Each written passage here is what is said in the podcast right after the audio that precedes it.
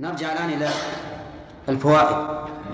من فوائد هذه الآية الكريمة الإنكار على من يزكي نفسه. وجه ذلك أن قوله ألم ترى استفهام إنكاري. ومن فوائد هذه الآية الكريمة النهي عن تزكية النفس. النهي عن تزكية النفس لأن الله تعالى أنكر ذلك. كما صرح به في قوله وهو أعلم بكم إذا أنشأكم من الأرض وإذ أنتم أجنة في بطون أمهاتكم فلا تزكوا أنفسكم هو أعلم بمن اتقى. ومن فروع هذا قول الإنسان أنا مؤمن. فهل يجوز للإنسان أن يقول أنا مؤمن أو لا بد أن يقول أنا مؤمن إن شاء الله؟ في هذا قولان للعلماء. منهم من قال لا يجوز أن يقول أنا مؤمن إلا باستثناء. لأن الإنسان لا يدري ماذا يموت عليه. والعبرة بالعاقبة. فقد يكون الإنسان اليوم مؤمنا ويكون غدا كافرا. ولا يجوز الجزم بشيء مستقبل.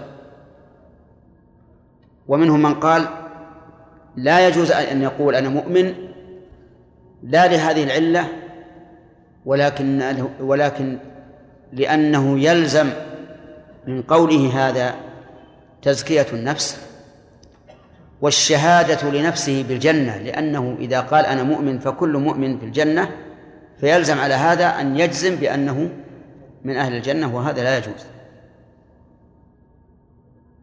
ومنهم من علل بعلة ثالثة.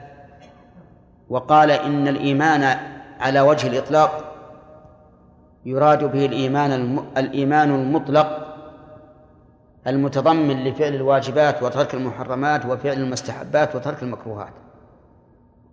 وهذا لا يمكن أن يجزم به العبد. فما أكثر المستحبات التي لا نفعلها بل والواجبات وما أكثر المكروهات التي نفعلها بل والمحرمات.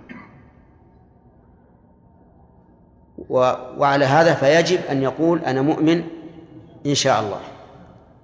وقال آخرون لا يجوز أن يقول أنا مؤمن إن شاء الله. لأن هذا شك. أنا مؤمن إن شاء الله شك. والشك في الإيمان كفر. إذ أن الواجب في الإيمان الجزم. والتردد فيه كفر. ولكن القول الراجح في هذه المسألة أن يقال ما الحامل على قول الإنسان أنا مؤمن وعليه يترتب الحكم. فإذا كان الحامل له تزكية النفس فهذا القول حرام لأن الله يقول إيش؟ لا تزكوا أنفسكم. ثم إن هذا فيه الإدلال على الله عز وجل والمنة عليه والإدلال على الله والمنة عليه. والله تعالى قال لنبيه صلى الله عليه وعلى آله وسلم يمنون عليك أن أسلموا؟ قل لا تمنوا علي إسلامكم بل الله يمن عليكم أن هداكم للإيمان إن كنتم صادقين.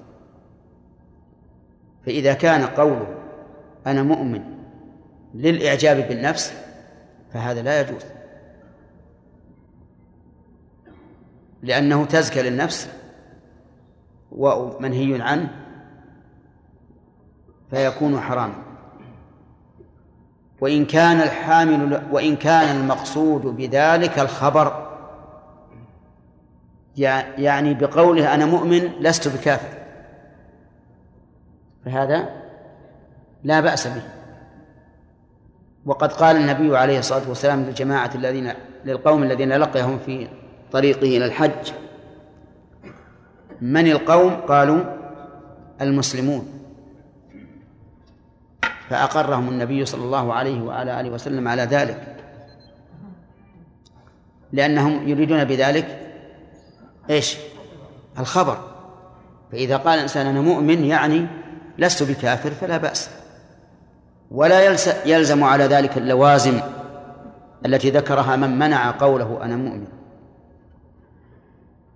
طيب أما القسم الثالث أن يقول أنا مؤمن إن شاء نعم. أما إذا قال إن شاء الله إذا قال إن شاء الله يعني بمعنى إذا ربط إيمانه بالمشيئة فهذا ينظر أيضا في التفصيل. إن قصد به التردد فهو إيش؟ كفر. يعني مثلا قيل له أنت مؤمن؟ قال إن شاء الله يعني ها متردد. فهذا كفر. لأنه لا إيمان مع شك بل لا بد من الجزم وإذا كان الحامل له على ذلك آه نعم أنه أن إيمانه كان بمشيئة الله. لا بحوله وقوته فهذا لا بأس به. لا بأس. ليش؟ لأن الشيء المحقق قد يربط بالمشيئة إشارة إلى أنه يكون واقعا بمشيئة الله. ومن ذلك قوله تعالى لتدخلن المسجد الحرام إن شاء الله. آمنين. أي لتدخلنه بمشيئته. لأن الجملة هنا خبر مؤكد بثلاثة مؤكدات. لتدخلن ورسول الله صلى الله عليه وعلى آله وسلم لما قال له عمر ألست تقول إننا سنأتي البيت ونطوف به؟ قال له الرسول صلى الله عليه وعلى آله وسلم أقلت لك هذا العام؟ قال لا. قال إنك آتيه ومطوفا به. قال ذلك في المحاورة بينه وبين عمر في مسألة الصلح صلح الحديبية. ومن ذلك أيضا قول زائر المقبرة وإنا إن شاء الله بكم لاحقون. فإن اللحوق بهم مؤكد. الموت لا أحد ينكره.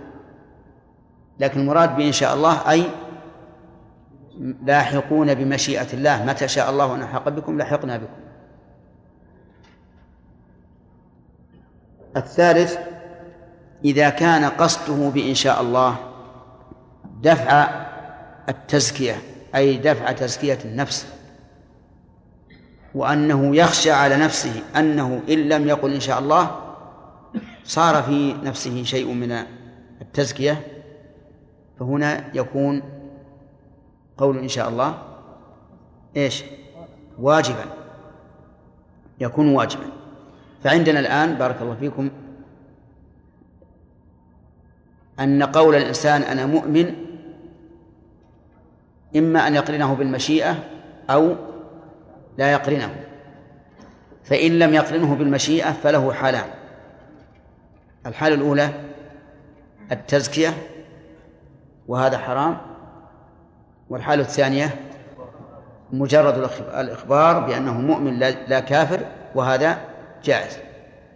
وإذا قرنه بالمشيئة فله ثلاث حالات.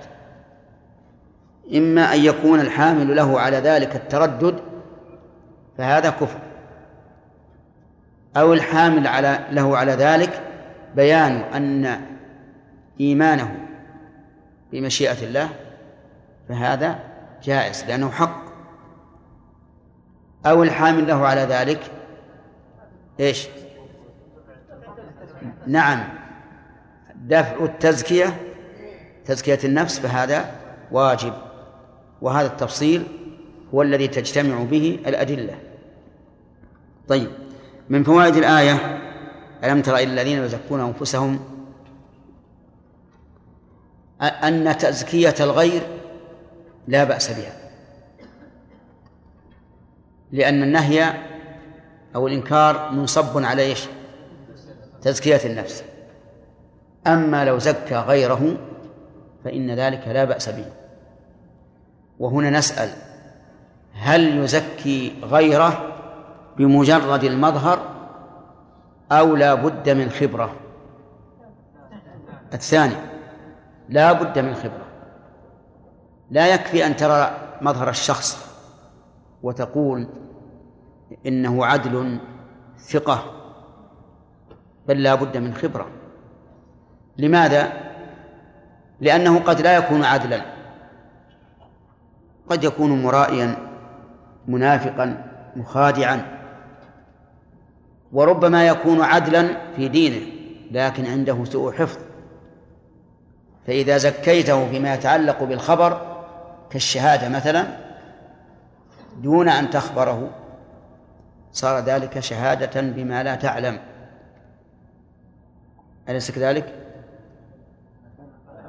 ما ما اتضح واضح ولا غير واضح؟ واضح يعني يجي إنسان يقول زك فلان فلان عندي لا شهد عندي بشيء هل تزكيه؟ قد أزكيه من جهة دينه وأعرف أنه رجل مستقيم في الدين ويصلي ويزكي ويصوم كل عمل الدين قائم به لكن من جهة الحفظ. والمسألة مسألة الشهادة خبر. فهذا لا بد أن يكون عندي منه علم بباطن حاله واختبار. فلا تجوز التزكية في مثل الأخبار إلا إذا عرفت أن الرجل حافظ. ومن فوائد الآية الكريمة أن الأمر إلى الله عز وجل في تزكية الإنسان ورفع التزكية عنه. من أين تؤخذ؟ من قوله بل الله يزكي من يشاء. فالحكم بالتزكية إثباتا أو نفيا إلى الله وحده هو الذي يزكي من يشاء.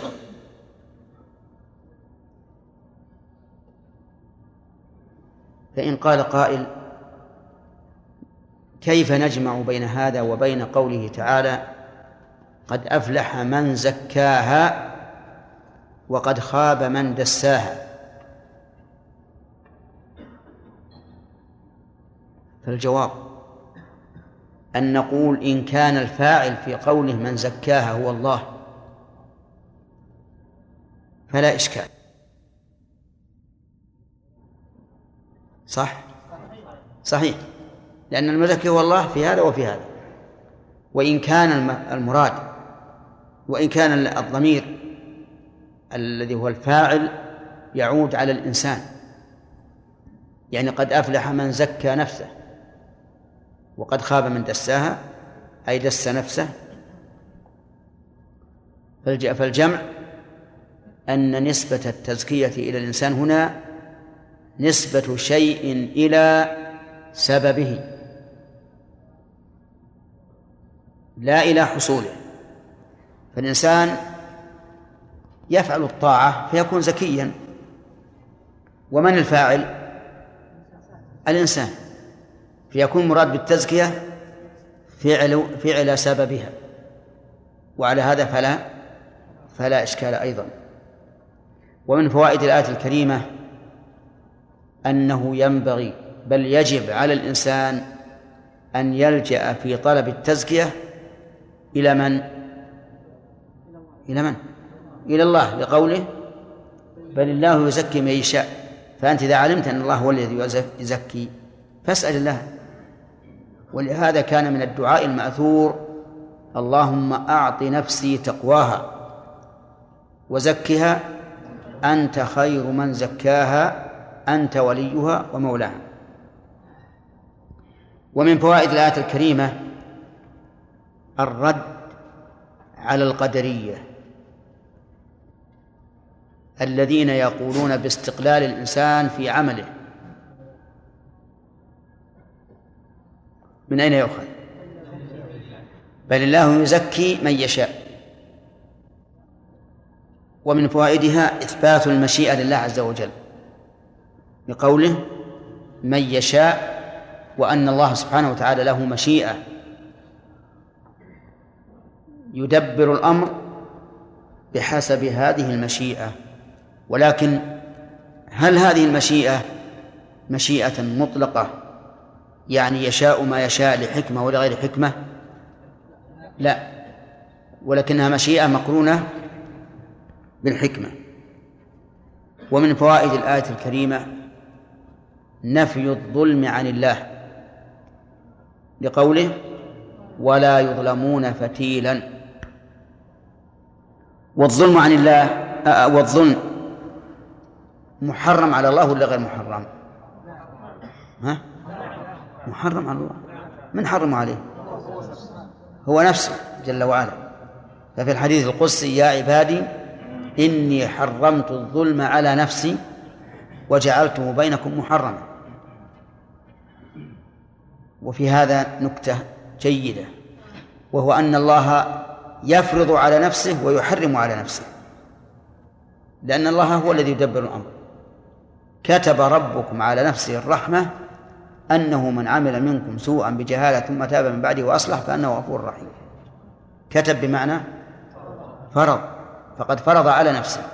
وهنا في الحديث القدسي إني حرمت الظلم على نفسي. طيب. فإذا قال قائل هل في صفات الله ما هو نفي محض؟ أو كل نفي في صفات الله فهو متضمن لإثبات؟ الثاني كل نفي في صفات الله فهو متضمن لإثبات. فقول لا يظلمون فتيلا ليش؟ لأن الله كامل العدل. ومن كان كامل العدل فإنه لا يظلم فتيلا. قال أهل العلم ولا يمكن أن يكون في صفات الله نفي محض. لا يتضمن مدحا. لا يمكن أن يكون نفي محض لا يتضمن مدحا. وعللوا ذلك. فقالوا النفي إن لم يتضمن كمالا فقد يكون نقصا وقد يكون لا نقصا ولا كمالا. فالأقسام ثلاثة نقص وكمال إيش؟ ولا هذا ولا هذا. فالنقص والذي لا هذا ولا هذا ممتنع على الله. لقول الله تعالى ولله المثل الأعلى. فإن قال قائل نريد مثالا لنفي الظلم الذي ليس فيه مدح ولا ذم فالجواب إذا قلت إن الجدار لا يظلم والخشبة لا تظلم والسيارة لا تظلم. هذا لا يتضمن مدحا كمالا ولا نقصا. لماذا؟ لأنه غير قابل لأن يوصف بالظلم أو أو عدمه. إذ أن الجدار ليس له إرادة حتى يظلم أو لا يظلم وإذا قلت مثل لنا بمثال يكون فيه نفي الظلم نقصا قلنا قول الشاعر قبيلة لا يغدرون بذمة ولا يظلمون الناس حبة خردل. هذا الكلام لا يقدرون بذمة يعني عندهم وفاء. ولا يظلمون الناس حبة خردل عندهم عدل.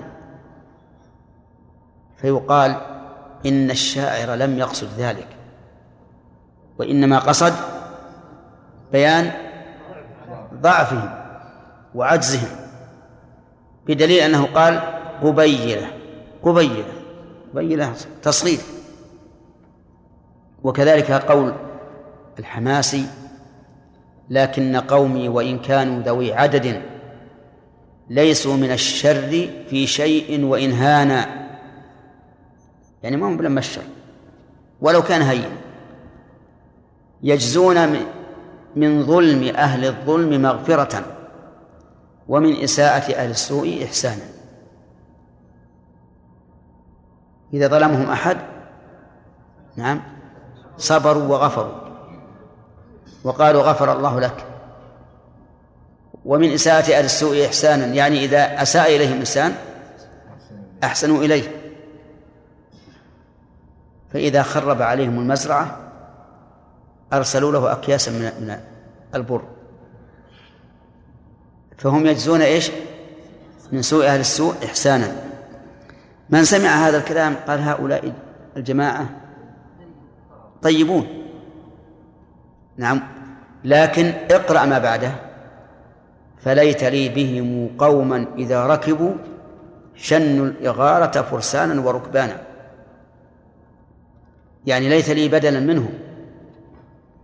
إذن هم ضعفاء لا يستطيعون أن يفعلوا ذلك. فهذا نقص. فإذا نفى الله عن نفسه الظلم. فلا يمكن أن يكون لا من هذا ولا من الذي قبله ولكنه من نفي الظلم المتضمن لكمال العدل. طيب. ثم قال تعالى انظر مبتدأ درس الليلة. انظر كيف يفترون على الله الكذب. انظر الخطاب لمن؟ نعم. إما للرسول صلى الله عليه وعلى آله وسلم أو لكل من يصح توجه الخطاب إليه. وبالمناسبة نستعيد ما سبق أن الخطاب الموجه الموجه للرسول عليه الصلاة والسلام ينقسم إلى ثلاثة أقسام.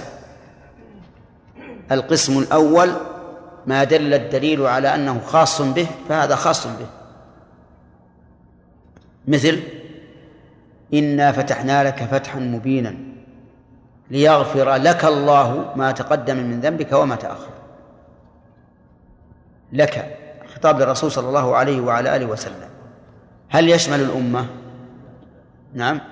لا. ألم نشرح لك صدرك؟ يشمل الأمة. ألم يجدك يتيما فآوى؟ نعم. لا يشمل. وأرسلناك للناس رسولا. لا يشمل. هذا واضح. هذا خاص بالرسول عليه الصلاة والسلام بلا نزاع ولا إشكال. القسم الثاني ما دل الدليل على أنه عام. مثل قوله تعالى يا أيها النبي إذا طلقتم النساء فطلقوهن لعدتهن إلى آخره.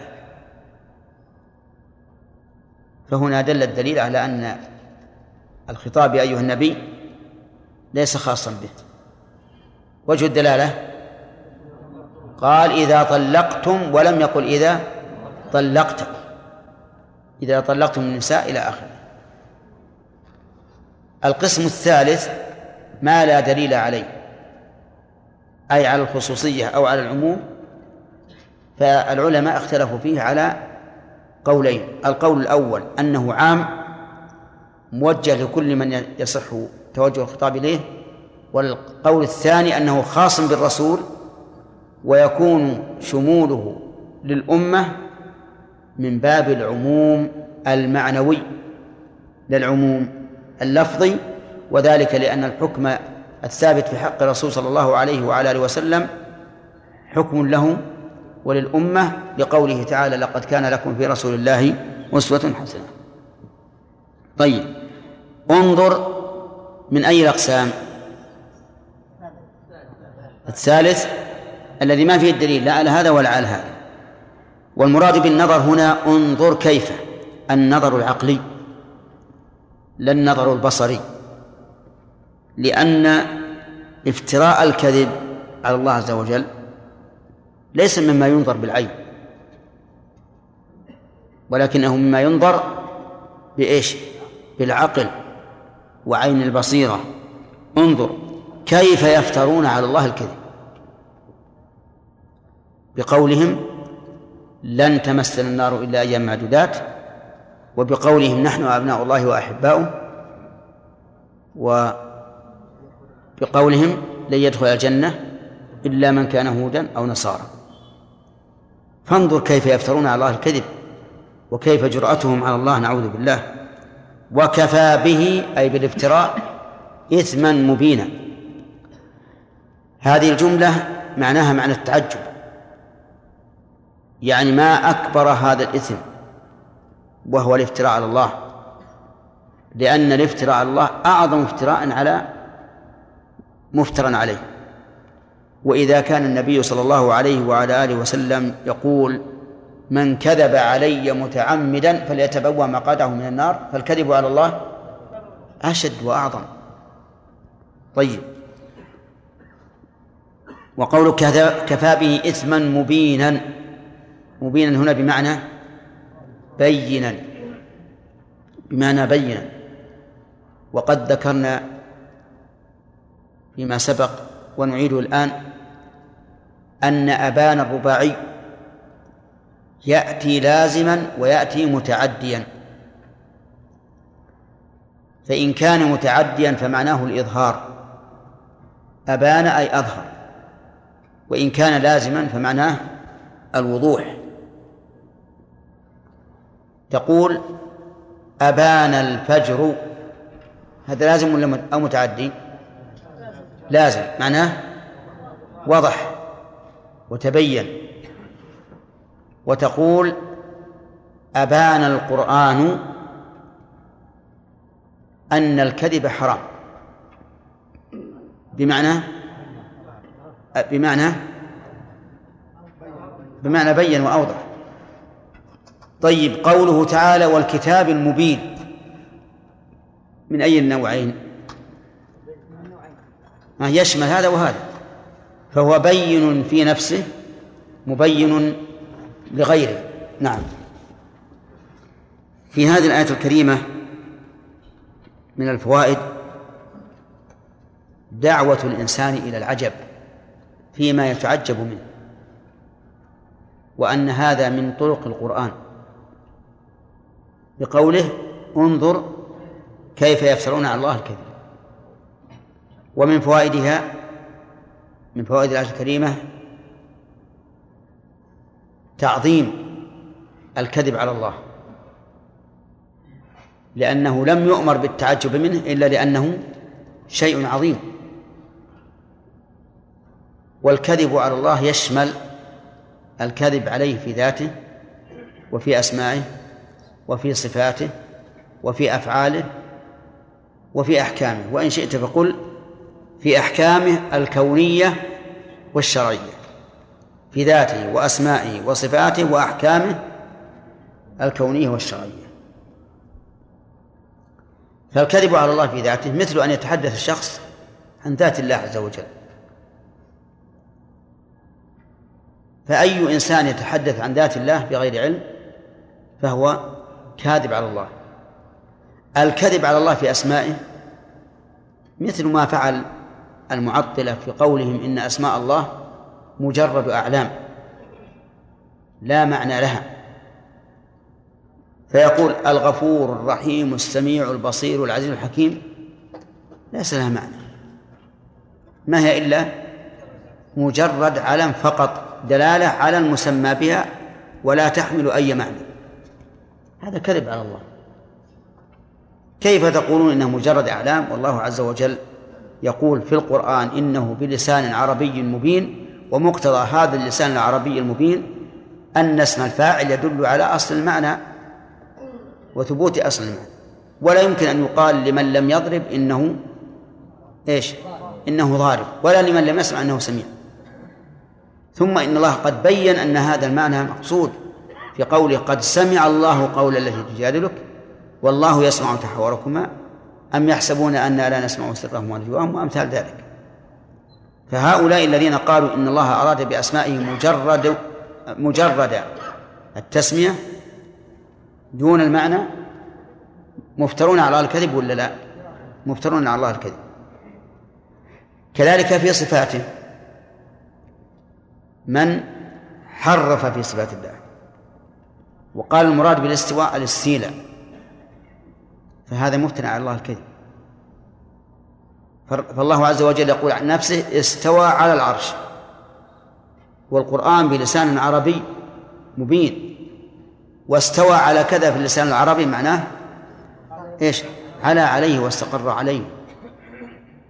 فإذا قالوا استوى بمعنى استولى فقد كذبوا على الله. هل أراد الله هذا؟ أبدا. نحن نجزم أن الله لم يرده لماذا جزمنا؟ لأن الله قال في القرآن الكريم إنه بلسان عربي مبين واللسان العربي المبين لا يقتضي سوى ذلك أنه على عليه واستقر عليه إنا جعلناه قرآنا عربيا يعني صيرناه باللسان العربي لماذا؟ لعلكم تعقلون أي تفهمون معناه على مقتضى هذا اللسان العربي. طيب والذين يقولون هذا حرام وهذا حلال بدون علم ها؟ قد افتروا على الله كذبا. قد افتروا على الله كذبا. ليش؟ لأنهم من قال من ما الذي أدراهم أن الله حرم هذا أو أوجبه؟ ولهذا كان من ورع الإمام أحمد رحمه الله كما نقله عنه شيخ الإسلام أنه لا يمكن أن يقول هذا حرام إلا بما نص على تحريمه. إلا بما نص على تحريمه. الميتة يقول إنها حرام لأنه منصوص عليها. نكاح الأم يقول إنه حرام لأنه منصوص عليه أما الذي هو نهي فإنه تجد يقول أكره هذا لا يعجبني أستقبحه. نعم وما أشبه ذلك. ومع هذا فقد حفظ الله له هذا الطريق. فقال أصحابه أصحاب الإمام أحمد إذا قال الإمام أحمد لا يعجبني فهو للتحريم. وإذا قال أكره هذا فهو للتحريم. فالله سبحانه وتعالى قد حفظه في أحكام فيما يريد من الأحكام مع تورعه عن إطلاق الحرام إلا على ما كان مصرحا به. فما بالك بمن يقول الآن قال الإسلام كذا وكذا؟ نعم. قال الإسلام كذا وكذا. ومع ذلك تجده من أجهل الناس بأحكام الإسلام. ثم ينسب هذا القول الذي قاله وهو خطأ إلى الإسلام. وإذا تبين للناس أنه خطأ فسوف يخطئون الإسلام. فالحاصل أن أن الافتراء على الله كذبا يشمل الكذب عليه في ذاته وفي أسمائه وفي صفاته وفي أحكامه الكونية والشرعية. الشرعية فهمتموها. قال هذا حرام هذا حلال. الكونية أن يقول إن جزاء هذا الذنب كذا وكذا. من العقوبات بلا علم.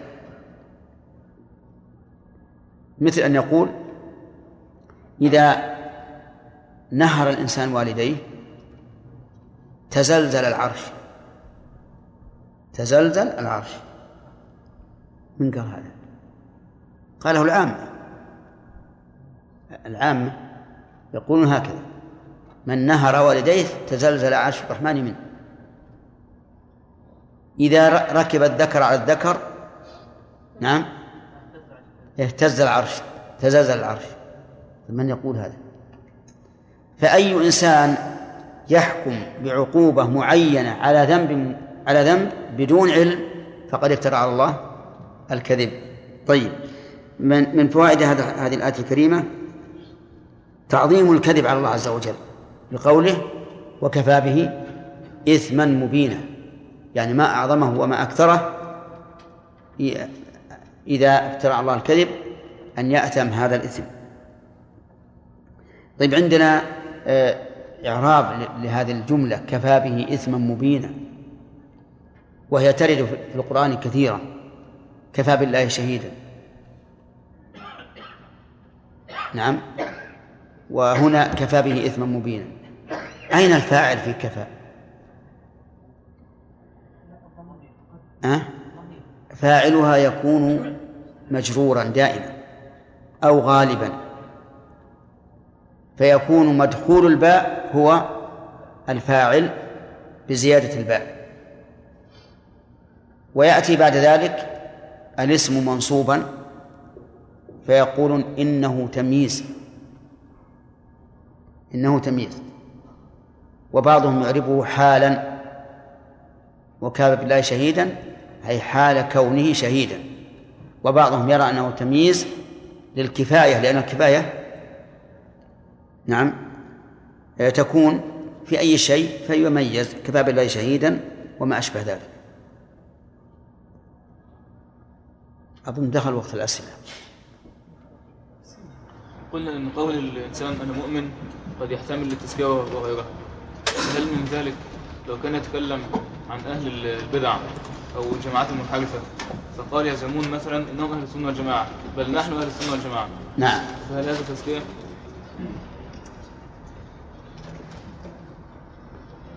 هذا ما نعرف. ماذا يقوم ب... ما... ماذا قام بقلبه؟ مجرد الخبر.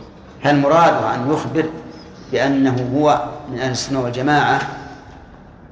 أو يريد أن يتفاخر على أهل البدع؟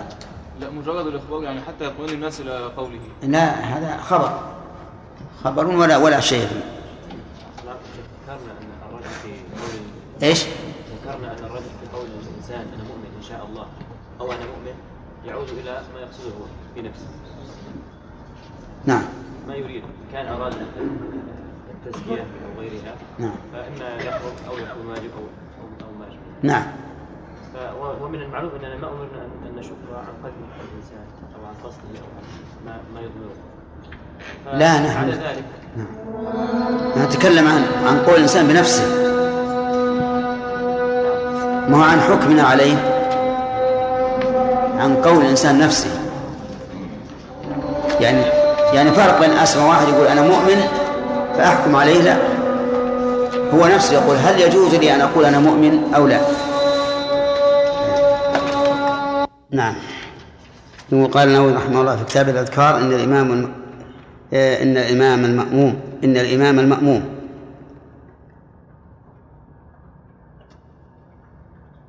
إن الإمام المأموم الإمام الم... لو قال حال عرف من الركوع من حمد الله سمع له. وإن هذا الكلام قد ذكره الشافعي وأجازه فما رأيكم؟ حفظكم الله في هذا الرأي. رأينا أنه ليس بصحيح. وأن الإنسان يقول ما جاءت به السنة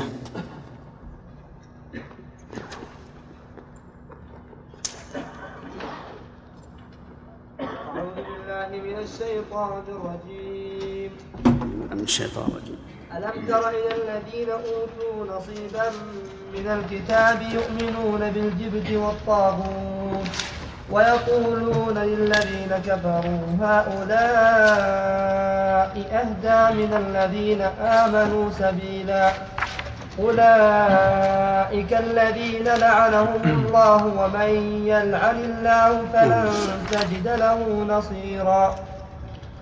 أم لهم نصيب من الملك فإذا لا يؤتون الناس نقيرا أم يحسدون الناس على ما آتاهم الله من فضله فقد آتينا آل إبراهيم الكتاب والحكمة وآتيناهم ملكا عظيما فمنهم من آمن به ومنهم من صد عنه وكفى بجهنم سعيرا. أعوذ بالله من الشيطان الرجيم. قال الله تبارك وتعالى ألم تر إلى الذين أوتوا نصيبا من الكتاب يؤمنون بالجبت والطاغوت؟ وقد سبق الكلام في قوله تعالى انظر كيف يفترون على الله الكذب وكفى به إثما مبينا. وبينا أن هذا يدل على عظم القول على الله عز وجل. وأظن أخذنا الفوائد. نعم؟ كيف؟ نعم. من فوائد الآية الكريمة انظر كيف يفترون الله الكذب. آه، التنبيه أو تنبيه المخاطب على ما يق- يقتضيه كلام أهل الباطل من الزيغ والضلال. بقول انظر كيف. ومن فوائد هذه الآية الكريمة تعظيم الكذب على الله عز وجل. ويدخل في ذلك أمور. منها الكذب على الله في أسمائه وصفاته.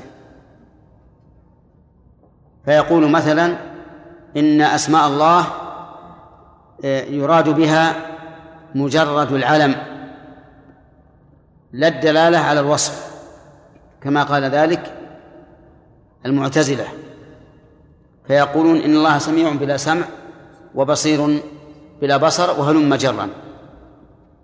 ومن ذلك أيضا من القول على الله بلا علم تحريف الكلم عن مواضعه بنفي ظاهره وإثبات ما يخالف ظاهره كتحريف أهل التعطيل قول الله تعالى ثم استوى على العرش إلى استولى على العرش وتحريف اليد إلى النعمة والقدرة وما أشبه ذلك. ومن ذلك أيضا القول على الله بلا علم في أحكامه الشرعية مثل أن يقول هذا حلال وهذا حرام مع أن الله لم يحله ولم يحرمه. وقد قال الله تبارك وتعالى ولا تقولوا لما تصف ألسنتكم الكذب. هذا حلال وهذا حرام لتفتروا على الله الكذب. إن الذين يفترون على الله الكذب لا يفلحون. متاع قليل ولهم عذاب أليم. ومن فوائد هذه الآية الكريمة بيان عظم ما يحصل لهؤلاء من الإثم بقوله وكفى به إثما مبينا. ومن فوائدها فوائدها أن إثم هؤلاء بين ظاهر ووجه ظهوره وبيانه أنه إذا كان الإنسان عقلا يعني إذا كان الإنسان بدلالة العقل لا يمكن أن يتقول على أحد شيئا وهو من جنسه فتقوله على الله من باب أعظم أعظم وأشد. ولهذا قال الله تعالى في رسوله صلى الله عليه وعلى وسلم ولو تقول علينا بعض الأقاويل. ما هو كل الأقاويل؟ لأخذنا منه باليمين ثم لقطعنا منه الوتين. فما منكم من أحد عنه حاجزين. ثم قال الله تعالى ألم تر إلى الذين أوتوا نصيبا من الكتاب؟ هذا متدرس الليلة. ويقال في ألم ترى كما قيل في في الآية التي قبلها أن الاستفهام للإنكار والتعجيب. يعني يقول تعجب من حال هؤلاء. الذي إلى الذين أوتوا نصيبا أي أعطوا نصيبا. وآتى تنصب مفعولين وهنا نصبت مفعولين. الأول منهما نائب الفاعل وهو الواو. والثاني نصيبا. وقوله الذين أوتوا نصيبا أي أعطوا نصيبا أي قسطا من الكتاب أي الكتاب المنزل على الرسل عليهم الصلاة والسلام. وهنا جملة معترضة يقول سيارة نيسان نصيبا يعني قسطا من الكتاب الكتاب المنزل على الرسل. فمن المراد بهؤلاء؟ المراد بهؤلاء اليهود لأن الله آتاهم نصيبا من الكتاب وهو التوراة. ولم يعطهم علم كل شيء. يؤمنون بالجبت والطاغوت هذا محل التعجب. أنهم أعطوا نصيبا من الكتاب وقامت عليهم الحجة ومع ذلك يؤمنون بالجبت ويؤمنون بالطاغوت. الجبت كل ما لا فائدة فيه. كل ما لا فائدة فيه في الدين فإنه جبت. ومنه السحر والكهانة والطرق والعيافة وما أشبه ذلك. فإن هذه كلها من الجبت. وأما الطاغوت فالطاغوت كل ما طغى به الإنسان فهو طاغوت. والذين كفروا أولياؤهم الطاغوت فأئمة الكفر ودعاة الكفر طواغيت والشيطان طاغوت ولهذا قال عمر رضي الله عنه الجبت السحر والطاغوت الشيطان يعني أن السحر فرد من أفراد الجبت والشيطان فرد من أفراد الطاغوت وإلا فإن التعريف عام للشيطان ما ذكره ابن القيم رحمه الله كل ما تجاوز به العبد حده من معبود أو متبوع أو مطاع. يؤمنون بالجبت والطاغوت. ومعنى إيمانهم به إقرارهم إياه وعدم إنكاره. ويقولون للذين كفروا هؤلاء أهدى من الذين آمنوا سبيلا. يقولون للذين كفروا قال بعض المفسرين أن اللام هنا بمعنى في أي يقولون في شأنهم هؤلاء أي الذين كفروا أهدى من الذين آمنوا سبيلا. وقيل إن اللام كقولك قلت لفلان أي هي اللام المعدية للفعل وأن قوله هؤلاء بمعنى أنتم يعني يقول هؤلاء للذين كفروا أنتم أهدى من الذين آمنوا سبيلا. وعلى هذا تكون الإشارة في مقام ضمير المخاطب.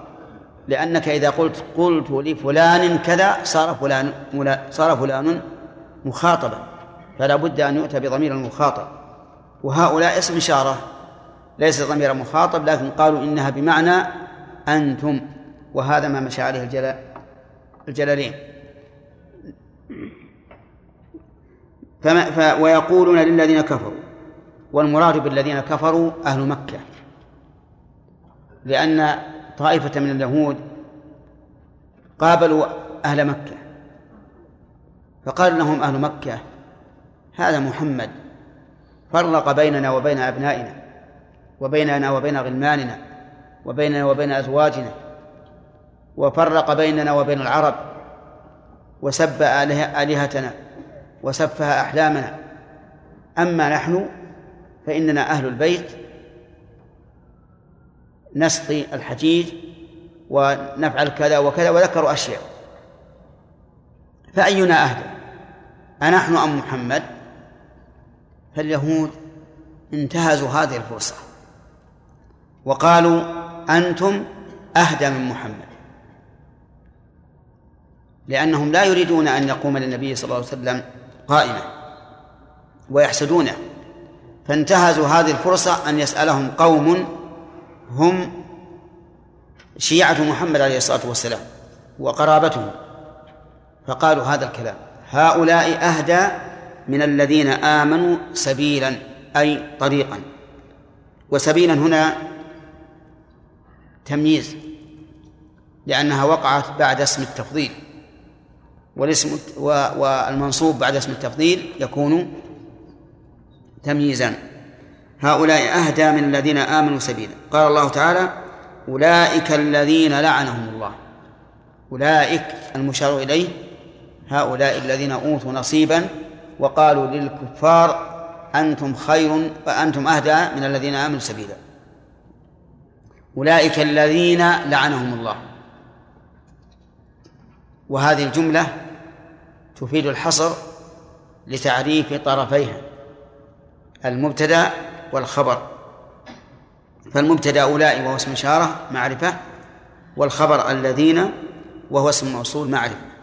أولئك الذين لعنهم الله أي طردهم وأبعدهم عن رحمته والعياذ بالله.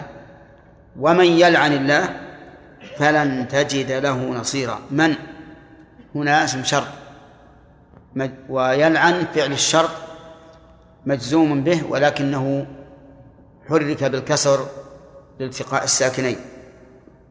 ومن يلعن الله فلن تجد له نصيرا أي لن تجد له من ينصره. فيقربه من رحمة الله ويدخله في رحمة الله لأن الله سبحانه وتعالى إذا أراد بقوم سوءا فلا مرد له. يستفاد من هذه الآية الكريمة فوائد من هذه الآية والتي قبلها فوائد. أولا التعجب أو التعجيب من هؤلاء من حال هؤلاء. الذين أوتوا نصيبا من الكتاب ومع ذلك ينكرون ما دل عليه الكتاب. ومن فوائدها بيان قبح صنيعهم حيث إن الله تعالى قد أعطاهم نصيبا من الكتاب. ومع ذلك قالوا للكفار إنهم أهدى من المؤمنين. ومعلوم أن من حكم بخلاف ما يعلم فهو أقبح ممن حكم بما لا يعلم والكل قبيح. لكن الأول أشد. ومن فوائد هذه الآية بيان حقد اليهود على المؤمنين. ومن فوائدها أنهم يؤمنون بالجبت ويؤمنون بالطاغوت فلا ينكرونه ولا لا ينكرون الجبت ولا الطاغوت بل يقرونه. ومن فوائدها الإشارة إلى أن أصل السحر متلقى من من من؟ اليهود. ولهذا سحروا النبي صلى الله عليه وعلى آله وسلم. فإن لبيد بن الأعصم سحر النبي صلى الله عليه وعلى آله وسلم بسحر عظيم. ولكن الله تعالى حمى نبيه صلى الله عليه وعلى آله وسلم من أن يؤثر فيه ذلك التأثير الذي كانوا يريدونه.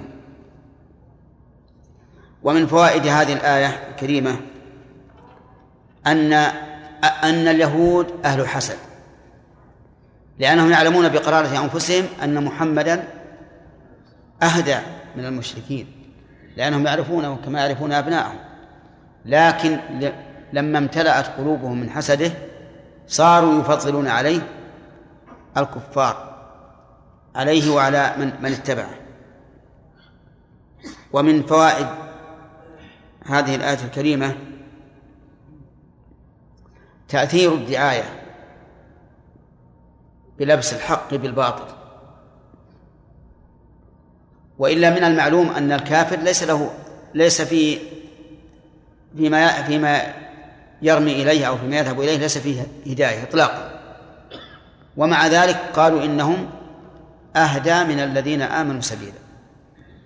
ويتفرع على هذه القاعدة أو على هذه الفائدة ما كان عليه بعض الناس اليوم من قولهم إن الكفار أوفى بالعهد من المؤمنين وإنهم أتقى أخلص من المؤمنين وأنصح من المؤمنين وما أشبه ذلك.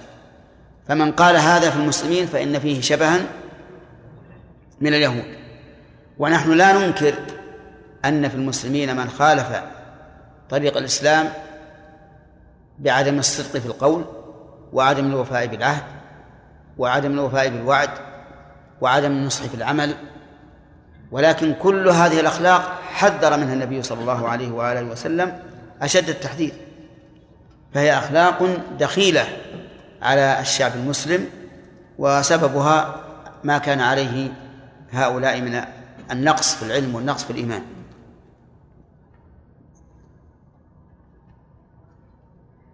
ومن فوائد هذه الآية الكريمة تحريم تفضيل الكفار على المؤمنين لأن الله تعالى أنكره بقوله ألم تر إلى الذين أوتوا نصيب الكتاب إلى آخره. ومن فوائد الآية الثانية بيان استحقاق لعنة الله. كل بيان أن كل من قال مثل هذا القول فإنه مستحق للعنة لقوله أولئك الذين لعنهم الله. وأحكام الله سبحانه وتعالى الشرعية والجزائية لا تتعلق بالأشخاص أبدا. فإذا استحق هؤلاء اللعن بقولهم بإيمانهم بالجبت والطاغوت وقولهم للذين كفروا هؤلاء أهدى من الذين آمنوا سبيلا فمن جرى مجراهم استحق ما يستحقون من العقاب. ومن فوائد الآية الكريمة أن من لعنه الله فلا ناصر له. بقوله ومن يلعن الله فلن تجد له نصيرا. ومن فوائدها التحذير من التعرض للعنة الله لأن الإنسان إذا تعرض للعنة الله وحقت عليه لن يجد من ينصره. ثم قال تعالى أم لهم نصيب من الملك؟ فإذا لا يؤتون الناس نقيرا. أم لهم؟ كيف نعرب أم لهم هنا؟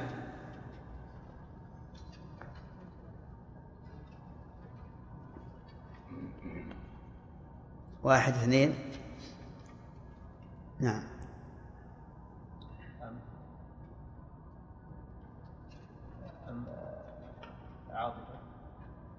لا. تكون بمعنى بل وهمزة الاستفهام. نعم هنا بمعنى بل وهمزة الاستفهام فهي ففيها إضراب. عما سبق. وقيل إنها للاستفهام فقط لكنه خلاف المشهور عند النحويين أم لهم نصيب؟ يعني بل ألهم نصيب من الملك؟ حيث يريدون أن يحولوا بين النبي صلى الله عليه وعلى آله وسلم وبين ما أعطاه الله من النبوة التي يكون بها ملك مشارق الأرض ومغاربها. يعني هؤلاء الذين قالوا هذا الكلام وفضلوا طريق الكفار على طريق المؤمنين. هل هل لهم نصيب من الملك بحيث يمنعون فضل الله سبحانه وتعالى على نبيه ويجعلون الفضل لهؤلاء الكفار؟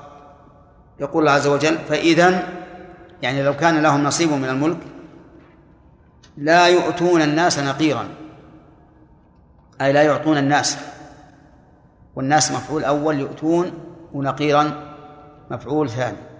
والنقير هو النقرة التي على ظهر النواة وهو يضرب به المثل للقلة يعني لو كان عند هؤلاء ملك ولهم نصيب من الملك فإنهم لبخلهم لا يؤتون الناس نقيرا لأن اليهود من أشد الناس بخلا وأشدهم طمعا وحرصا على المال. إذا معنى الآية هل لهؤلاء نصيب من الملك؟ حتى يحاولوا أن يمنعوا فضل فضل الله على رسوله وأن يجعلوا هذا الفضل لهؤلاء الكفار؟ لا. وإذا ولو قدر أن لهم نصيبا من الملك فإنهم لن يعطوا أحدا منه شيئا. ولهذا قال فإذا يعني لو أعطوا نصيبا من الملك لا يؤتون الناس نقيرا. وما فوقه؟ من باب أولى طيب. من فوائد هذه الآية الكريمة أن هؤلاء اليهود الذين أرادوا أن يحول بين فضل الله على رسوله وبين رسوله وأن يرحلوا هذا الفضل إلى هؤلاء الكفار ليس لهم نصيب من الملك. الملك لمن؟ لله وحده. ومن فوائدها الإشارة إلى أن اليهود من أبخل الناس. لقوله فإذا لا يؤتون الناس نقيرا.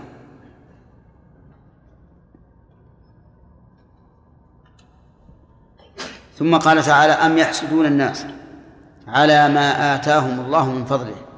أم نقول فيها كما قلنا في سابقتها إنها بمعنى بل وهمزة الاستفهام. يحسدون الناس على ما آتاهم الله من فضله. والمراد بالناس محمد صلى الله عليه وعلى آله وسلم وأصحاب وأصحابه. أم يحسدون الناس على ما آتاهم الله من فضله؟ والحسد في تعريف أكثر العلماء تمني زوال نعمة الله على الغير. سواء أردت أن تكون لك أو أن تزول إلى إلى إلى غير أحد. وقال شيخ الإسلام ابن تيمية رحمه الله الحسد كراهة ما أنعم الله به على غيره. أن يكره ما أنعم الله به على غيره بحيث إذا قيل له فلان حصل له كذا آه، اضطرب قلبه من كراهة ما حصل لهذا الرجل. وعلى هذا فيكون ما قاله الشيخ أعم مما قاله جمهور العلماء لأن ما قاله جمهور العلماء لا بد أن يتمنى أن يزيل الله هذه النعمة. أما هذا فيقول مجرد كراهته لها يعتبر حسدا. ومن المعلوم أن من كره شيئا فسوف يتمنى أن يزول. وقول على ما آتاهم الله من فضله أي أعطاهم من فضله. وما هو الفضل الذي أعطيه الرسول؟ الأخ. أنت. اللي وراك هذا؟ الظاهر أنه الغاية مرة. ما هو الفضل الذي آتاه الله رسوله؟ القرآن أو ما هو أعم؟ نعم. الإسلام كله والشريعة كله. هذا من أعظم ما آتاه الله الرسول هو النبوة والرسالة. على ما آتاهم الله من فضله فقد آتينا آل إبراهيم الكتاب والحكمة وآتيناهم ملكا عظيما. يعني فإن فضلنا لم يزل موجودا. ليس هذا أول فضل تفضلنا به على عباد الله بل إن الفضل لم يزل موجودا. آتينا آل إبراهيم الكتاب والحكمة. والمراد بآل إبراهيم هنا المراد به كل من تبعه على دينه وهو أولهم عليه الصلاة والسلام. آتاهم الله الكتاب وآتاهم الحكمة وجعل في ذريته النبوة والكتاب. وأكثر الأنبياء الذين قصهم الله علينا من من ذرية إبراهيم. أكثرهم آه، من بني إسرائيل وهو يعقوب ابن إسحاق ابن إبراهيم. والواحد الوحيد في بني في آل إبراهيم محمد صلى الله عليه وعلى آله وسلم وهو من ذرية إسماعيل. ولهذا كان الأنبياء أكثرهم أكثر الأنبياء الذين قص الله علينا من بني إسرائيل لكن هذا الواحد محمد عليه الصلاة والسلام كان عن الجميع. دينه مهيمن على جميع الأديان ورسالته خاتمة للرسالات وأمته باقية إلى يوم القيامة. الكتاب بمعنى المكتوب والكتب المنزلة على رسول على الأنبياء كلها تكتب باليد. نعم. والحكمة هي الصواب. الحكمة هي الصواب. فالقرآن صواب التوراة صواب والإنجيل صواب. وكل ما جاءت به الرسل فهو صواب. وإلى هذا قيل إن الحكمة هي وضع الأشياء في مواضعها وآتيناهم ملكا عظيما. آتينا آل إبراهيم ملكا عظيما. وأبلغ مثل في ذلك ما أعطاه الله تعالى سليمان فقد آتاه الله ملكا عظيما. حتى قال هب لي ملكا لا ينبغي لأحد من بعدي حتى إن الشياطين المردة يعملون له ما يشاء من محاريب وتماثيل. نعم. وجفان كالجواب وقدور الراسيات. وحتى إنهم الشياطين كل كل بناء وغواص وآخرين مقرنين في الأصفاد. بناء يبني على ظاهر البحر بالبر غواص يغوص في البحر ليأتي بالجواهر والدراري كل ما يكون في البحر. والقسم الثالث مقرنون في الأصفاد لأنهم عصوا أمره. فقرنهم في الأصفاد وحبسهم هذا ملك عظيم. كذلك أيضا سخر الله له الريح. تجري بأمره رخاء حيث أصاب يعني حيث أراد. رخاء يعني بدون اضطراب وبدون مشقة. والمعروف أن الريح يكون فيها قلق ومشقة وإن لم تحمل الإنسان. فضلا عن إذا لو قدر أن هناك أن هناك ريحا تحمله لكان فيها القلق والاضطراب. لكن الله تعالى جعلها رخاء مع أنها عاصفة. ولسلمان الريح عاصفة تجري بأمره. لكن مع كونها عاصفة ليس فيها قلق. رخاء حيث أصاب. قال العلماء إنه إذا أراد أن يتجه إلى ناحية وضع بساطا. وجلس عليه هو وحاشيته ومن أراد أن يسافر معه ثم أمر الريح فحملتهم فطارت بهم.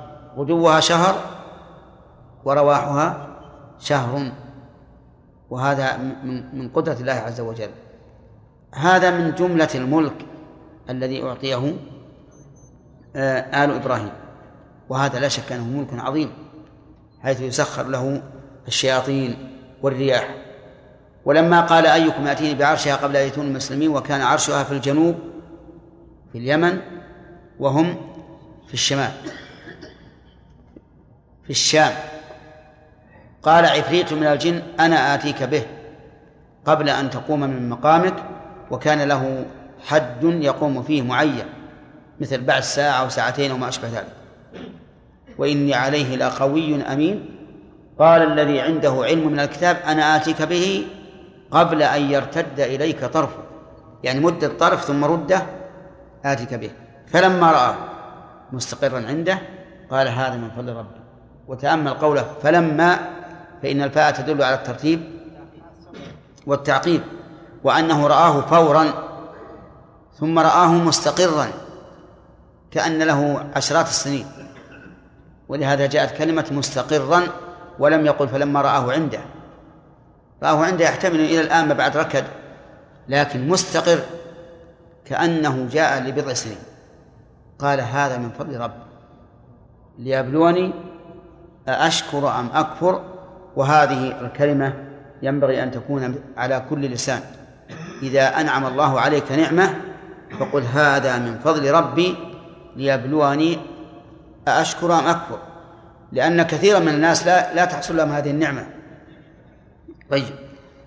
في هذه الآية الكريمة بيان ما كان عليه اليهود من الحسد. وفيه إنكار الحسد. لأن الله ساق هذه الآية في الإنكار عليه. وما حكم الحسد؟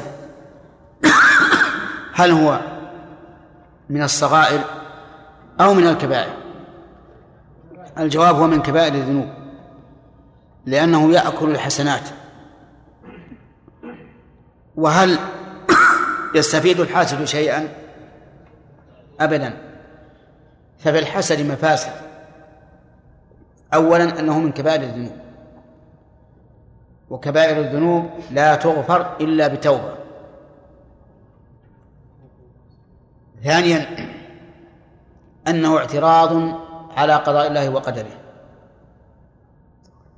لأن كونك تكره أن يعطي الله هذا الإنسان شيئا هذا اعتراض على الله. ولهذا قال أم يحسدون الناس على ما آتاهم الله من فضله؟ ثالثا أن فيه عدوانا على المحسود. وهذا في الغالب وليس دائما. قد يقوم في قلب الإنسان حسد لكن لا يعتدي على المحسود. لا بقول ولا بفعل. ولهذا جاء في الحديث إذا ظننت فلا تحقق وإذا حسدت فلا تبغي. فالحسد قد يقوم بقلب الإنسان والإنسان بشر. ولكن إذا أحسست به في قلبك فحاول طرده عن قلبك حتى يكون نزيها. فإن فإن عجزت فأقل ما يلزمك ألا تبغي على من حسدت يعني لا تعتدي عليه. لا بقول ولا بفعل. فمن القول أن يتهم المحسود باتهامات ويتقول عليه ما لم يقل أو يحال بينه وبين أعماله أو يسب عند كبرائه وأمرائه أو يسب أيضا عند أصحابه وقرنائه. أو ما أشبه ذلك. هذا اعتداء بالقول. الاعتداء بالفعل أن يعتدي عليه بيده حتى يحول بينه وبين ما أتاه الله من فضله مثل أن يغرق ماله أو أن يحرقه حتى لا يكون عنده مال لأنه حسده على كثرة المال. رابعا المشابهة لليهود. يعني من مضار الحسد أنه مشابهة لليهود. وبئس الخصلة خصلة يكون فيها الإنسان مشابها لليهود. خامسا أن الحاسد يكون دائما في قلق لأن نعم الله على غيره تترى تتتابع. كلما تجددت نعمة على غيره نبغ في قلبه الحسد فيكون دائما في قلق. مستمر. سادسا أن الحاسد في الغالب يستحسر ويتصور أنه عاجز أن يلحق بالمحسود. فتجده يستحسر ولا يحاول أن يصل إلى الفضائل. لكن لو أعرض عن الناس ومن ومن زاده الله من فضله فهو على نعمة. وحاول هو أن يسعى في النعم لسلم من هذا من, من هذا كله. ومن مضار مضار الحسد إحداث العداوة والبغضاء بين الناس. لأن الحاسد في الغالب لا يخلو من عدوان. والعدوان على الغير يؤدي إلى العداوة والبغضاء. أم يحسدون الناس على ما آتاهم الله من فضله إلى آخره؟ نعم.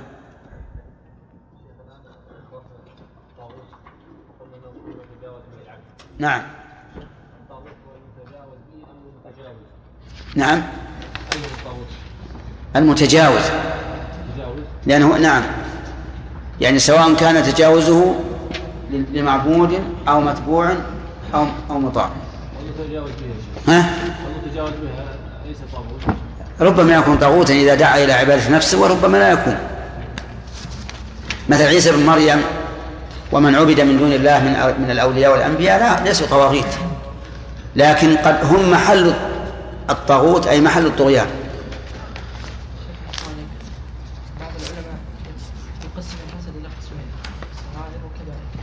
قال كون الانسان يجد في نفسه اخيه شيء دون ان يبغي فهذا ليس من لكن نعم.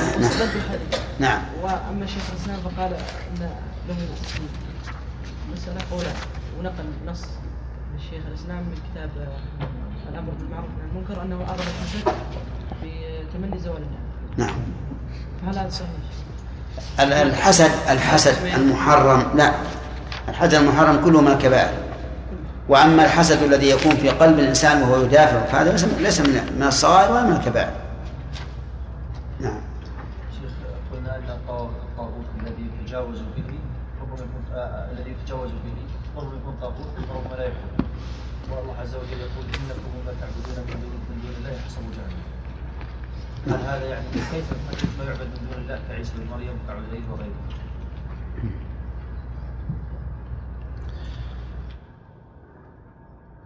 ولما ضرب ابن مريم مثلا اقرأ الايه إذا قومك منه يصدون. وقالوا آلهتنا خير أم هو؟ قال الله تعالى ما ضربوه لك إلا جدلا بل هم قوم خصمون. أي ذو, خصام عيسى بن مريم لما قال الله تعالى إنكم وما تعبدون من دون الله حسب جهنم أنتم لها واردون لو كان هؤلاء آلهة ما وردوها وكل فيها خالدون لهم فيها زفير وهم فيها لا يسمعون. وجاء المشركون يقولون هذا عيسى بن مريم أتقول أنه حسب جهنم. قال الله تعالى إن الذين سبقت لهم منا الحسنى أولئك عنها مبعدون. وعيسى ممن ممن سبقت لهم الله الحسنى. أي م- معلوم. ذكرنا للأخ. هذا الذي يعبد من دون الله وهو من أنبياء الله أو أولياء الله أو الصالحين ما ذنبه حتى نقول هو طاغوت. لكن هو هو محل الطغيان. يعني طغى به غيره. نعم بارك الله فيك اذا تكلم احدهم وشعرت ان في كلامي هذا في كلامه هذا يعني حسن ولم يقل ما شاء الله. هل تذكره؟ ما شاء الله. لا لا هما يعني معناها تكلم شبهه بشيء مثلا. قصدك؟ لا يعني أو تريد العين. لا يعني رجل يتكلم. فهو شعرت كان في كلامي هذا؟ يعني تخشى أنه يكون حسن. يعني ولدك مثلا معك. صغير. فتكلم به يعني وش قال ماذا ما شاء قال الله. ماذا قال؟ قال يعني ها. هذا جميل مثلا. قال جميل ما جماله يعني جماله ما شاء الله. اي ما قال ما شاء الله. لا إحنا نريد بالحسد أن الإنسان يكره نعمة الله على غيره. أما ما تشير إليه فهو حسد العين. طيب حسد العين إذا رأى الإنسان ما يعجبه ينبغي يك- أن يبرك عليه فيقول بارك الله عليك. ها؟ كيف؟ لو ما قال. لا هو كل إنسان يشعر بنفسه هذا. يقول بارك الله عليك. أما الإنسان إذا رأى ما يعجبه من مال أو ولد فليقل ما شاء الله لا قوة إلا بالله. ما في شيء نقول يعني هو زارك في بيت. نعم. عندك مثلا خير. طيب. فنظرا إلى هذا الخير يعني وأنت شعرت كأنه يريد هذا الخير لك. نعم. شعرت أحسست يعني كلامه أو لا هو الناس يقولون هذا إذا إذا نطق بشيء. إذا نطق بشيء قالوا قل ما شاء الله أو قل تبارك الله أو ما أشبه ذلك. فيذكر. ذكر أي أما بس مجرد أنه رأى ابني معي وهو جميل أو, أو خفيف. يعني ذكر الله ما يصلح. نعم. سلامة. بعض الناس يقول ان الحديث ان الحسن ياكل حسنات نعم. حديث ضعيف نعم فعلى ذلك ما في دليل على ان الحسن من الكبائر لا في في كون كون من خلق اليهود ومن تشبه بقوم فهو منهم. نعم.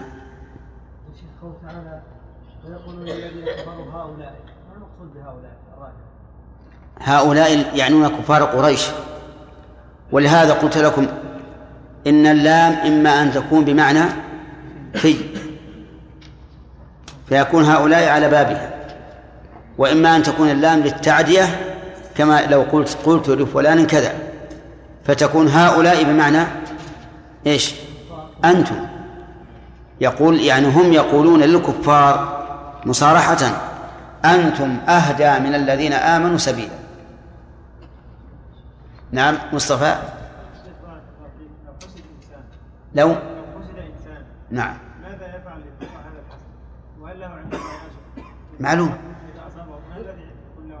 إذا حسد إنسان بمعنى أصيب بعين فإنه مأجور على صبره بلا شك وما أصابه فهو تكفير لذنوبه لكن ذاك الآخر وهو الأخر أيضا هو المعتدي يكون ظالما معتديا. واختلف العلماء فيما إذا تلف شيء بسبب عينه هل هل يضمنه أو لا؟ والصحيح أنه يضمنه. أنه يضمنه. لأن حق الآدمي لا فرق فيه بين العمد وغير العمد. لكن لو أنه عانه حتى قتله فهل نقتله؟ نعم. نعم. بعض العلماء يقول نقتله لأن العين تقتل. وبعض العلماء يقول نعم نقتله لكن بعين عين آخر عائن آخر. هذا مشكلة. متى يحصل هذا. وقالوا وقد قالوا يعني حسب التجارب أن الإنسان قالوا إن الإنسان إذا تحدى العائن فإنه لا يستطيع أن أن يصيبه. لو قال العائن تعال أنا أتحداك. فإنه لا, لا يصيبه. لأنه يكون معه نفس قوية تدفع نفس الثاني. نعم طيب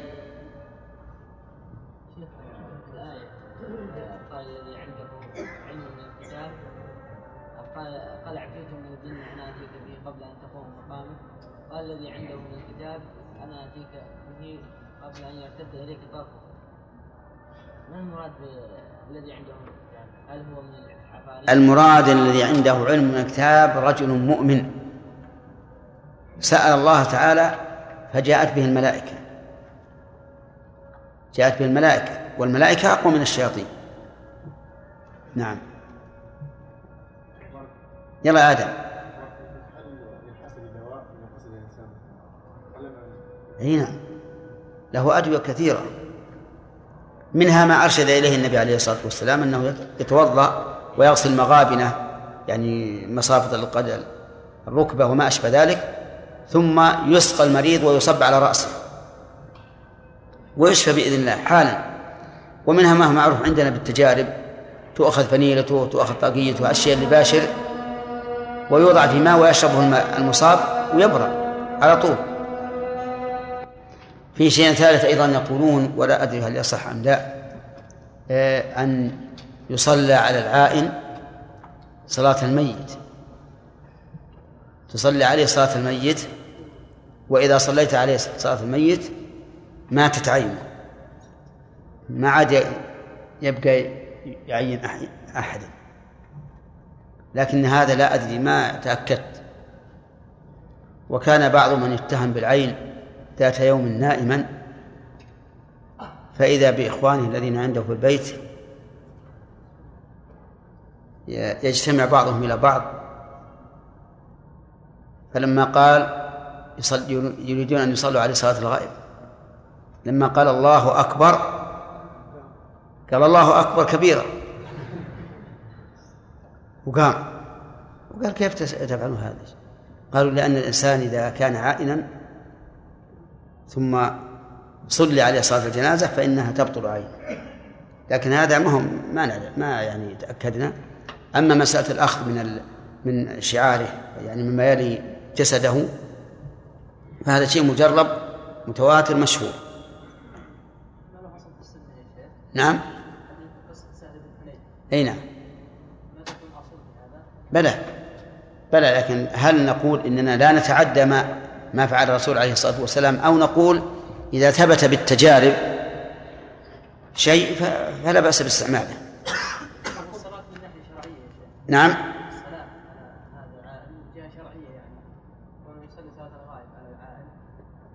لا لا هو ما ينفع يشترط حضوره بين يديه. طيب ها. نعم. لا أنا ما ما أدري أنا ما أدري ما أعرف. هذا يقول يقول ورد عن النبي صلى الله عليه وسلم أنه كان يقرأ بالمغرب بالطور فهل كان يقرأها كلها؟ نعم. يقرأ في المغرب بالطور. الباء تدل على الاستيعاب.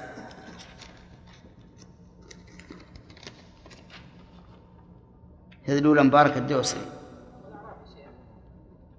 والأعراف كلها هل يجوز إيداع البنوك؟ إيش؟ هل يجوز الإيداع في البنوك؟ بدون نعم بدون فوائد.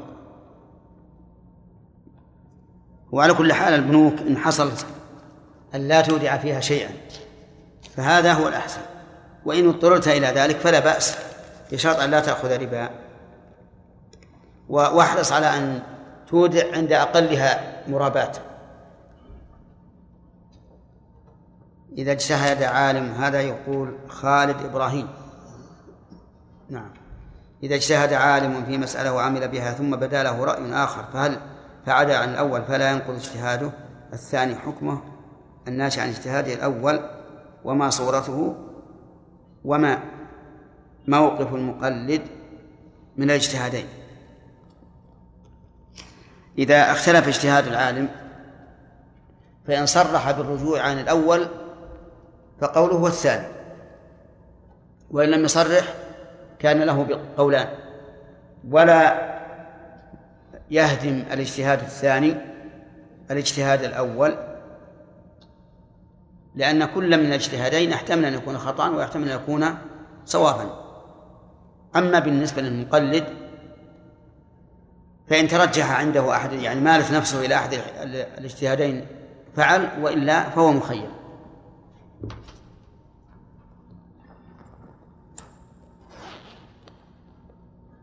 سمع.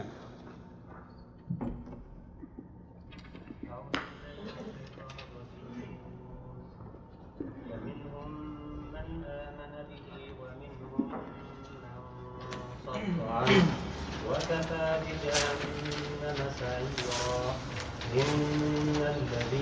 كفروا بآياتنا سوف نصليهم نارا.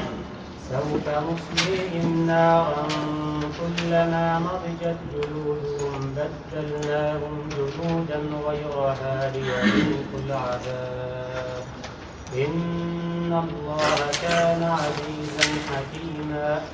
والذين آمنوا وعملوا الصالحات سندخلهم جنات تجري من تحتها الأنهار خالدين فيها أبدا. لهم فيها أزواج مطهرة وندخلهم ظلا ظليلا. نعوذ بالله من الشيطان الرجيم. قال الله تبارك وتعالى ألم تر إلى الذين أوتوا نصيبا من الكتاب يؤمنون بالجبت والطاغوت إلى آخره. من المراد بالذين أوتوا نصيبا من الكتاب في هذه الآية؟ اليهود. طيب. وما المراد بالجبت؟ نعم. نعم. إما السحر وقيل إنه صنم يعني في أقوال متعددة يجمعها كل ما لا خير فيه من في الدين أو ما فيه ضرر في الدين فهو جبت. طيب. و الطاغوت بن داود. قال عمر رضي الله عنه هو الشيطان وعرف ابن القيم هو كل ما تجاوز به العبد حتى في مسبوع أو مطاع أو معبود. طيب. وعلى هذا فيكون تفسير عمر رضي الله عنه من باب التمثيل. من باب التمثيل. طيب. يقولون للذين كفروا اللام هنا تحتمل معنيين نعم. إما أن تكون فيه فيكون المعنى ويقولون في شأن الذين وعلى هذا فيكون اسم الإشارة. على ظاهره نعم. وعلى هذا يكون اسم الإشارة على ظاهره نعم. والمعنى الثاني أن اللام على أصلها لتعدية الفعل. نعم فيكون المعنى فتكون اسم الإشارة بمعنى الخطاب أي أنتم. ما ما الذي يشيرون إليه؟ يعني ما, ما الذي يريدون بقولهم الذين كفروا وبقولهم أه أه أهدى من الذين آمنوا؟ سليم. ها؟ نعم. والذين آمنوا الذين آمنوا الرسول صلى الله عليه وسلم وأصحابه أحسنت تمام. إيه، ما هو الجزاء الذي جعله الله له عليهم؟ أن الله لعنهم واللعن معناه؟ الطرد والإبعاد عن رحمة الله. طيب.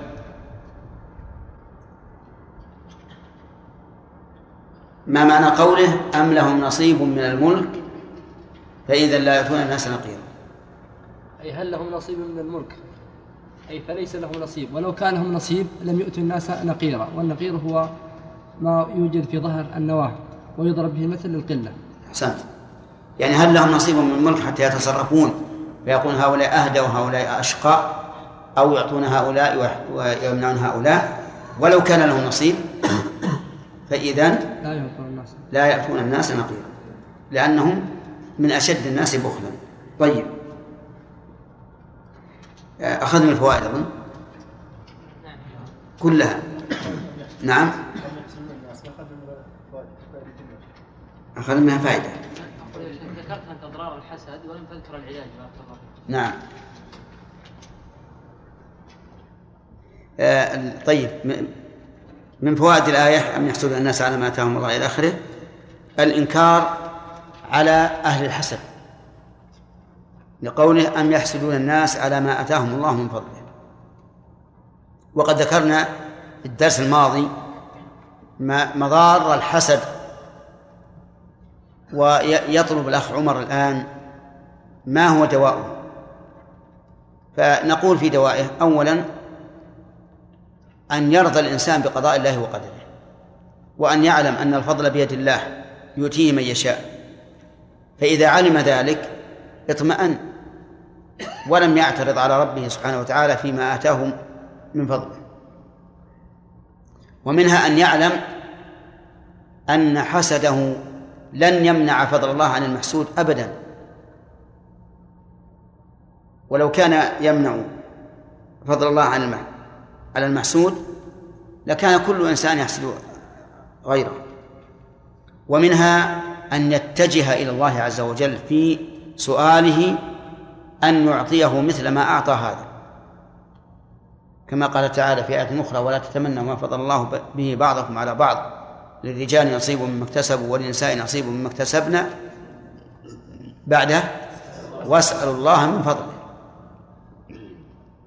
ومنها أن يذكر عواقب الحسد وشؤمه وعقوبته.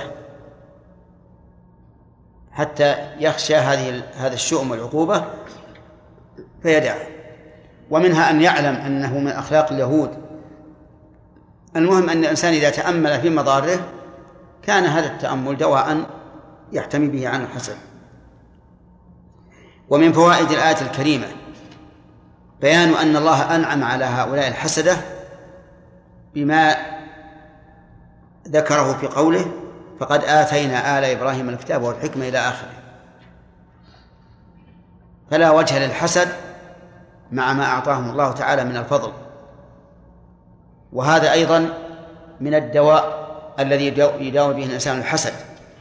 فيقول مثلا ما لي أحسد فلان وقد أعطاني الله تعالى كذا وكذا. ومن فوائد هذه الآية الكريمة بيان ما من الله به على آل إبراهيم. من الكتاب والحكمة والملك العظيم. فمثلا التوراة والإنجيل كلها كتاب وحكمة. والملك العظيم من أعظم من ترونه أعطي ملكا من بني إسرائيل؟ سليمان عليه السلام. فإنه أعطي ملكا عظيما. حتى قال هب لي ملكا لا ينبغي لأحد من بعدي لعظمته. ومن فوائد الآية الكريمة أن الله عز وجل له التصرف في ملكه بما يشاء.